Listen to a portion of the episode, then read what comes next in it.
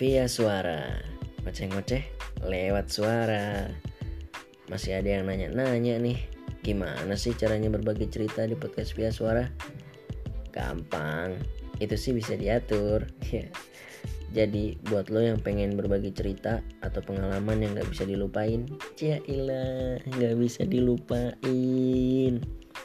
Bisa DM langsung ke Instagram gue atau ke email gue atau bisa ngobrol langsung sambil ngopi-ngopi santai. Ya ngopi santai. Asik kan tuh? Yoi